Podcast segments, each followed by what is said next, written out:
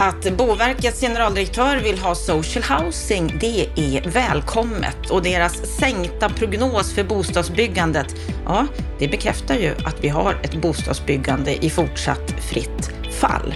Varmt välkommen till veckans Aktuellt ifrån oss på Bopolpodden där vi tar upp det senaste som har hänt under veckan. Och den här veckan så är det Kent Persson, vår expertkommentator, som ger sin syn på veckans alla händelser. Han kommer bland annat att kommentera året med den nya regeringen där han tycker att bostadsministern börjar få upp farten men att regeringen måste börja agera på riktigt. Vi pratar också om kommunernas agerande i planprocessen och vikten av att vara lösningsorienterad. Varmt välkommen till Bopolpodden. Varmt välkommen till en fredag då vi tar upp det senaste som har hänt under veckan. Jag heter Anna Bellman. Och vi börjar veckans Aktuellt med social housing. Det har ju varit ett begrepp som vi har varit lite försiktiga med att använda i Sverige, men nu börjar det här ändras. I helgen så menade Boverkets generaldirektör Anders Självgren att det kan vara dags att titta på social housing för Sverige. För i Sverige har vi ju länge haft en så kallad generell bostadspolitik, att grunden är att bygga för alla, att stötta svagare hushåll med bostadsbidrag eller försörjningsstöd. Men nu säger Självgren i en stor intervju i DN så här. Vi ska titta på grannländerna. De jobbar både med social housing och med affordable housing. Jag tycker att vi måste kunna titta på det i en svensk kontext också. Man måste kunna ifrågasätta den generella bostadspolitiken. Ja, Kent Persson, vad säger du om att en generaldirektör för en statlig myndighet uttalar sig på det här sättet? Att det är eh, välkommet, äntligen. Eh, vi är ju några som har försökt att lyfta den här frågan. Tar vi på, eh, på Bopool så har ju eh, både Lennart och jag försökt att lyfta frågan ur lite olika vinklar, att vi måste nog få en diskussion kring hur vi får fram en, en heltäckande social bostadspolitik. Och då kommer man inte ifrån att man måste titta på de som har det allra tuffast. Eh, hur kan vi hitta en politik som löser deras bostadsproblem? Och sen om man ska kalla det för social housing eller affordable housing eller hur man tar fram det i en svensk kontext. Etiketteringen spelar mindre roll, men om vi tittar på hur debatten har varit så har etiketteringen varit helt väsentlig och den har också gjort att vi har inte kunnat haft en konstruktiv diskussion. Och de enda som förlorar på det, det är våra mest utsatta människor i Sverige. Så vi behöver social housing. Vi ska inte vara rädd för att använda begreppet menar du? Jag tycker att man kan, alltså så här, för mig spelar begreppet mindre roll. Eh, det viktigaste tycker jag, det är att vi får igång ett samtal, en diskussion i hur ska vi lösa det här för de här utsatta grupperna och det kommer behövas en, eh, en politik riktad till dem. Och det kommer handla om både att ta fram insatser i att stärka deras möjlighet att komma in på befintligt bestånd, men också använda möjligheten i det nyproducerade att kunna skapa möjligheter för utsatta hushåll att komma in. Och då skulle jag säga det att branschen generellt är kritisk till, till investeringsstöd. Det är också, det ger skevheter och tittar vi på hur investeringsstödet har använts så är det också så att eh, de, de subventionerade lägenheterna med lägre hyra har ju gått till köpstarka grupper. Och det är helt orimligt i ett läge där vi har eh, utsatta grupper som inte kommer in på bostadsmarknaden. Ska man ha ett investeringsstöd från staten, ja då ska det i sådana fall vara riktat till de som står längst ifrån så att de kan få komma in på en bostadsmarknad. Då kan det finnas ett värde att ha ett, ett, ett, statligt engagemang. Och sen finns det liksom andra saker som behöver göras för att få in de här grupperna. Men det handlar om riktade ekonomiska åtgärder och riktade ekonomiskt stöd till de här eh, utsatta grupperna. Och då kommer jag ändå tillbaka till just själva begreppet, för att, att vi behöver hitta åtgärder, det är en sak, men kan det vara så att just uttrycket social housing gör det svårt för oss att diskutera det här, därför att det har blivit någon slags, nej, nej, nej, det här får vi inte prata om? Ja, det har lett till en stigma och det är klart att tittar vi på eh, hur vi har hanterat bostadsmarknaden i ett historiskt perspektiv så att det är klart att efter andra världskriget så investerade vi mycket i bostäder och byggde faktiskt eh, bokstavligt talat bort mycket av fattigdomen eh, och byggde moderna bostadsområden som gjorde att alla kunde ha ett värdigt boende. Nu har vi varit passiva i ganska många år och då har de här problemen växt sig starka igen och nu måste vi göra någonting åt det. Det jag tror att social housing eh, har lett till i den politiska debatten och i allmänhet som har lett debatten lite fel, det är att då ser man framför sig de här exemplen som man kan se ute i Europa där man bygger stadsdelar för utsatta människor och så får de bo där. Eh, det är inte, jag, ska säga, jag möter ingen debattör som eh, föreslår det i Sverige. Utan det alla pratar om, det är något slags socialt ansvarstagande där vi ser till att använda hela beståndet och att sprida ut det beståndet. Och det går om vi vill. Mm, det går och vi får se nu vad Självgren leder till hans uttalanden, om det är fler som vågar fortsätta den här debatten så att det leder till verklig handling. Det som också har kommit i veckan, det är att Boverket har kommit med en uppdaterad prognos över bostadsbyggandet. Nu har man reviderat ner juniprognosen för antalet påbörjade bostäder 2024 till 19 500 och det är 2 000 färre än vad man sa i juni. Hur ser du på den här nya prognosen? Att vi befinner oss fortsatt i ett fritt fall på bostadsbyggande. Jag tror inte vi har sett botten, utan vi kommer få se en ännu djupare kris. Och eh, jag är bekymrad över att kommer det inte inom kort politiska reformer som underlättar för bostadsbyggandet att komma igång, då blir det här en kris som blir ungefär tio år lång. Även Boverket signalerar ju nu att den här krisen kommer pågå till 2030. Det är, det är oerhört. Alltså vi kommer att få en brist på bostäder som eh, vi egentligen i modern tid inte har varit, varit inne i. Så att konsekvenserna kommer bli stora, både för de som behöver bostäder, men det kommer också leda till andra samhällsproblem. Att vi nu går in under de här 20 000, eh, det är väl första prognosen som kommer som visar det. Det visar väl också att eh, vi kommer förmodligen komma en bra bit under 20 000 byggda bostäder nästa år. Och det är oerhört. Det är väldigt, väldigt lågt och det vi också kan se i perspektiv, det är att Boverket bara för några veckor sedan kom med siffran på, på hur mycket behovet egentligen är. Och där säger de att det är 67 300 per år som behöver byggas fram till 2030.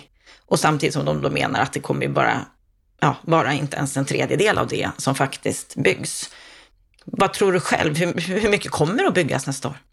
Jag tror att det blir oerhört lågt eh, och det är också beroende på hela den ekonomiska situationen med räntorna, osäkerhet kring inflationen fortfarande, men också att det är svårt att räkna hem de här projekten. På det ägda boendet finns det idag i princip ingen efterfrågan alls eh, för att människor är osäkra och vill inte belåna sig och göra sitt livs investering just nu. Fullt begripligt. Och på det hyrda boendet så har vi liksom grundproblematiken. Det är att eh, med den hyressättningsmodell vi har så får vi helt enkelt inte ihop kalkylerna. Och det, det handlar också om rätt mycket matematik.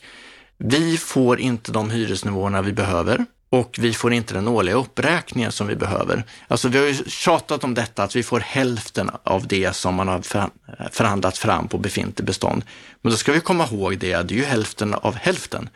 Alltså det vill säga utfallet till de, eh, i förhandlingarna på befintligt bestånd har ju gett ungefär hälften av det som fastighetsägarna bedömt att man behöver. Så att vi pratar alltså att på det nyproducerande boendet så får vi en hyresjustering per år som kanske täcker någonstans 15 till 25 procent av kostnadsökningarna.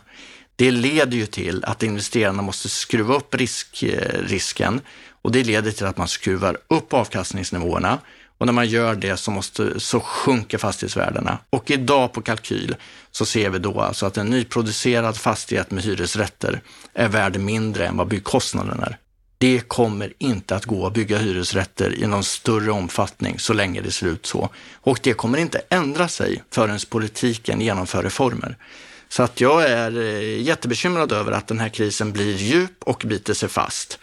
Och det kommer att leda till att lågkonjunkturen också biter sig fast lite längre än vad finansdepartement och regering har, eh, har gett i sina prognoser. Mm. Precis som du säger så är det många som efterlyser reformer, som vill att politiken ska gå in ännu tydligare. Och i onsdags, då var det exakt ett år sedan den nuvarande regeringen och bostadsminister Andreas Karlsson tillträdde. Och det här var något som Fastighetssverige uppmärksammade i veckan och fem branschprofiler fick uttala sig och betygsätta regeringens bostadspolitik det här första året. Och alla fem gav betyget två. Och du, Kent, var en av de experterna som fick uttala dig. Vad säger du allmänt om det här första året med den nya regeringen? Att bostadspolitiken har kommit lite i skymundan, trots att vi har väldigt stora problem.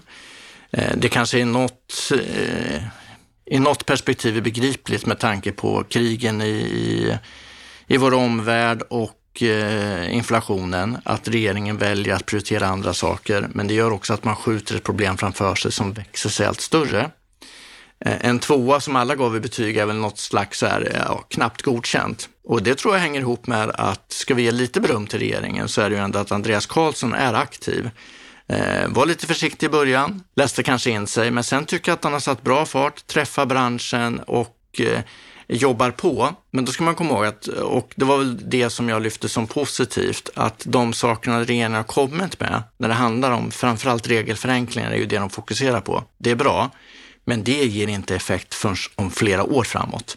Och dessutom är det så att den här liksom grundläggande problemet med att det inte går att få upp finansieringen, så länge vi inte får det så kommer det inte hjälpa hur mycket regelförenklingar man gör. Vad skulle du vilja se att de gör på kort sikt för att verkligen få igång det här?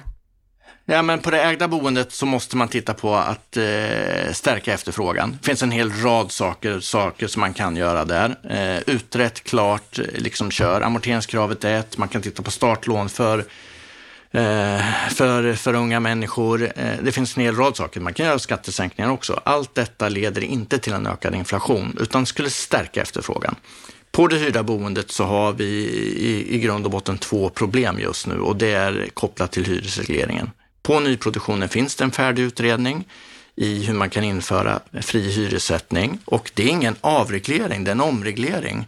Det kommer innebära att som fastighetsägare kan du sätta hyran, förhandla den med din, din kund. Men den årliga uppräkningen är ju kopplad till ett index.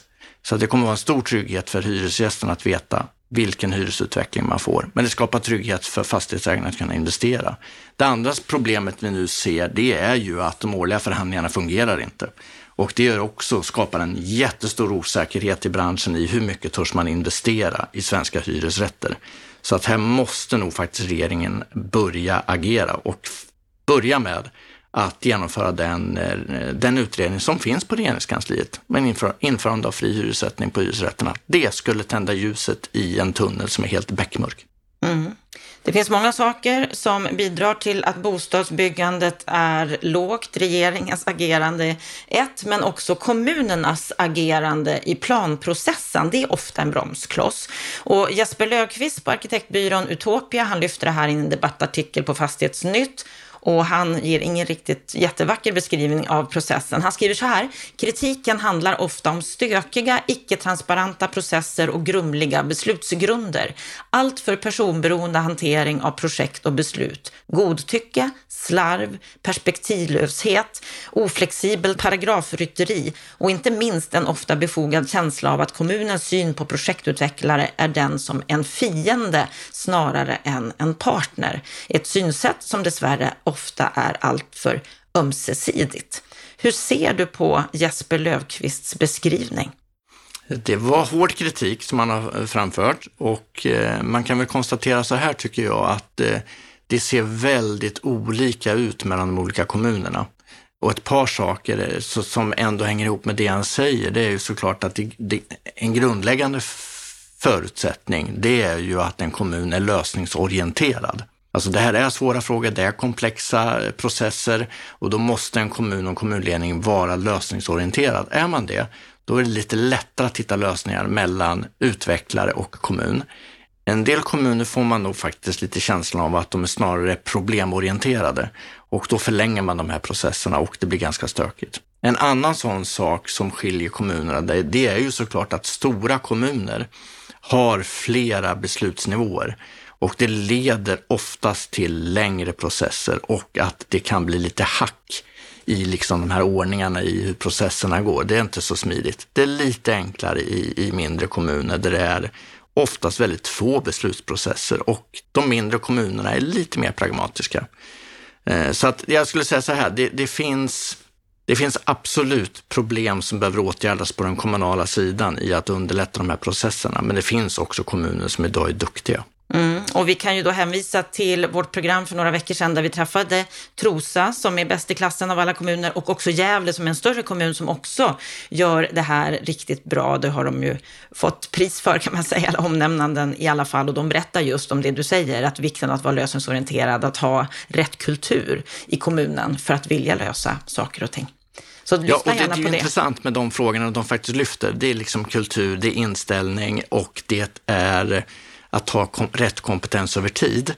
Och det låter så här, det är inte svårare än så. Eh, nej, men det är rätt mycket en inställningsfråga, det är en viljefråga och att kunna behålla rätt kompetens. Och där tror jag att det finns en frustration hos bostadsutvecklare. Det är att i många kommuner så är det en ganska stor omsättning på, på personal och det gör också att det blir ryckigt och att personalen inte riktigt får den erfarenhet som man behöver för att kunna agera tryggt i att kunna föra diskussioner med politik som fattar beslut och bostadsutvecklare som, som har en affärsidé hur det här ska utvecklas. Och då behöver man erfarenhet. Vi behöver unga människor också, men jag tror att det är en brist i många av de här processerna runt om i landet. Det är att tyvärr får man inte den här kontinuiteten på kompetenser som man skulle behöva. Mm, vi ska gå vidare till det du redan har nämnt som en viktig del som inte hundra har fungerat och det är förhandlingarna av hyrorna. Och här ser vi att förhandlingarna för 2024 års hyror har börjat. Fastighetsägarna har kommit med yrkanden som ligger runt 10-12 procent i många fall. En del allmännyttiga bolag har kommit med sina yrkanden. Framtiden på 695 till exempel, Gotlandshem, sticker ut med 17,5 procentigt yrkande. Och nu har Hyresgästföreningen kommit med ett motbud i Stockholm, där fastighetsägarnas yrkande ligger på 12 procent. Hyresgästföreningens motbud ligger på 3,3 procent. De är rätt långt ifrån varandra. Hyresgästföreningens Kristoffer Burstedt, han säger till Hem och Hyra att hyresgästerna har en väldigt tuff tid nu. Fastighetsägarna har krävt 12 procent, vilket är helt otänkbart. Vi har gjort vårt yttersta för att ta fram ett seriöst bud. Extremt höga eller låga bud för inte förhandlingarna framåt. Sånt är bara positionering. Det är det högsta första motbudet jag har lagt exakt, men vi lägger det på den nivån för att visa att vi är seriösa och föra förhandlingarna framåt. Ja, vad säger du om Hyresgästföreningens motbud här på 3,3 procent? Det visar ju att vi kommer få eh, igen väldigt besvärliga förhandlingar eh, som riskerar att dra ut på tid. Jag tror också att i och för sig att vi kommer få se en hel del som kommer att eh, vilja använda eh, oberoende tvistelösning för att man står för långt ifrån varandra och då får vi se vad, vad de landar ner i så småningom. Men för mig är det också lite obegripligt med tanke på att de tre parterna, alltså fastighetsägarna, Sveriges allmännytta och Hyresgästföreningen på central nivå, återigen har pekat på att man är överens om den här trepartsmodellen och har pekat på hur de här förhandlingarna ska gå till. Och i det, det, det innehåller ju vilka parametrar det är som ändå ska lägga grunden för hyresutvecklingen. Och hur man då kan komma fram till så olika bedömning, det är obegripligt. För att det här handlar faktiskt rätt mycket om matematik. Jag är jätteledsen, men det är faktiskt det. Man får, man får titta på kostnadsutveckling, inflation, räntorna och så leder ju det till kostnadsökningar som fastighetsägarna liksom inte själva rår över. Och det är ju de man behöver ha kostnadstäckning för. Så att egentligen är ju siffran mycket högre än de här 12 procenten som Stockholms, eh, alltså fastigheterna i Stockholm yrkade på. Men de har ju lagt in att man får ta ansvar själv som fastighetsägare och man får också se till att effektivisera. Men hur man kan landa på dryga 3 procent, det är jättekonstigt. Det, det är inte i närheten av att täcka de kostnadsökningarna som fastighetsägarna står inför. Och det här kommer att skapa problem i förhandlingarna och det kommer också att skapa ett problem med trovärdigheten med hela förhandlingssystemet. Mm, och det systemet, där har vi ju trepartsmodellen som har kommit lite närmare varandra om man får tro dem själva med gemensam syn på ett större sätt än vad de hade förra året. Och fastighetsägarna, de lyfter ju fram trepartsmodellen i sina argument. Det gör inte Hyresgästföreningen när de kom med sitt yrkande. Vad säger du om det? Att den här trepartsmodellen eh, verkligen hänger fortfarande i luften. Den eh, gav ju inte alls resultat eh, för 2023 års förhandlingar. Eh, blev ju inte en enda uppgörelse gjort inom ramen för den. Och vi får väl se nu när det andra året om det kommer att bli några uppgörelser inom ramen för det. Eh, och den här modellen är ju tänkt att man ska arbeta med tre år och sen får man väl se. Och blir det ett, eh, ett misslyckande igen år två, tror jag att det kommer bli väldigt besvärliga diskussioner framåt kring hur ska vi hantera de årliga hyresjusteringarna i Sverige. Vi ska avsluta veckans Aktuellt härifrån Bopolpodden med att berätta om EU som håller på att arbeta fram krav på renoveringar för att få ner energianvändningen. De här kraven de har kritiserats hårt, bland annat för att man har varit inne på att de olika länderna ska tvingas renovera en lika stor andel av sitt bestånd oavsett hur bra eller dåliga fastigheterna var från början. Men nu rapporterar Fastighetstidningen att man ska ha nått en kompromiss som går ut på att man inte längre ska ställa krav på renoveringar av enskilda fastigheter. Istället ska man ställa krav på den genomsnittliga energiprestandan sammantaget i varje medlemsland. Vad säger du om, om det här Kent? Att det är väl ett steg i rätt riktning. Eh, vi var många som var väldigt bekymrade över grundförslaget och det hade lett till kraftigt ökade kostnader och också gjort att, eh, tror jag, besvärligt att faktiskt ställa om. Även Sverige har fastigheter vi behöver ställa om, men det är väl bättre att vi lägger kraften på de fastigheterna som, som faktiskt har sämst förutsättningar att klara detta idag. Väldigt många fastigheter är omställda. Så att jag tycker att det här är bra, det är välkommet. Eh, jag hoppas också att man fullföljer det och jag hoppas också att EU kan ta in nivån att vi behöver ha en diskussion kring farten i omställningen i hela Europa, för den behöver också vara lite olika. Sverige har kommit längre än en del andra länder i Europa och då borde tyngdpunkten faktiskt energiomställningen ligga på de länderna som ligger längst ifrån eh, idag och ligger långt efter. Sverige ligger i framkant. Vi kan fortsätta jobba på och min bild är att svenska fastighetsbolag jobbar på med energiomställning. Men ute i Europa så finns det mer att önska. Mm. Tack för det, Kent Persson. Är det så att man lyssnar på detta och känner att jag vill träffa Kent Persson live, då är du välkommen till Göteborg den 28 november, för då kommer hela bostadspolitik.se dit och ska vi ha Bopool live, som är våra fysiska events då vi tar pulsen den här gången på hela Göteborgsmarknaden. Så den 28 november, då kommer jag och Kent och väldigt många fler med oss att finnas på plats i Göteborg. Många politiker är där, många företrädare för branschen, så varmt välkommen dit. Innan dess, då ska vi få ett samtal nu på måndag och då ska vi få träffa Bankföreningens chefsekonom Johan Hansing.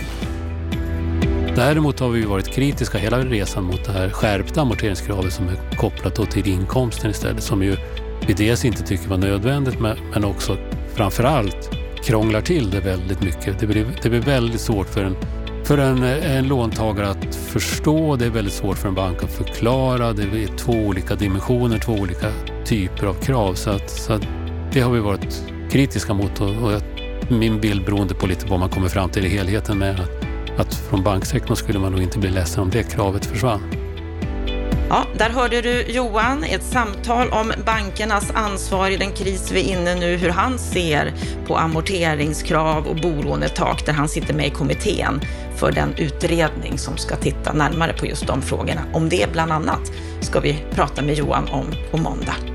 Med detta så önskar vi dig en riktigt trevlig helg.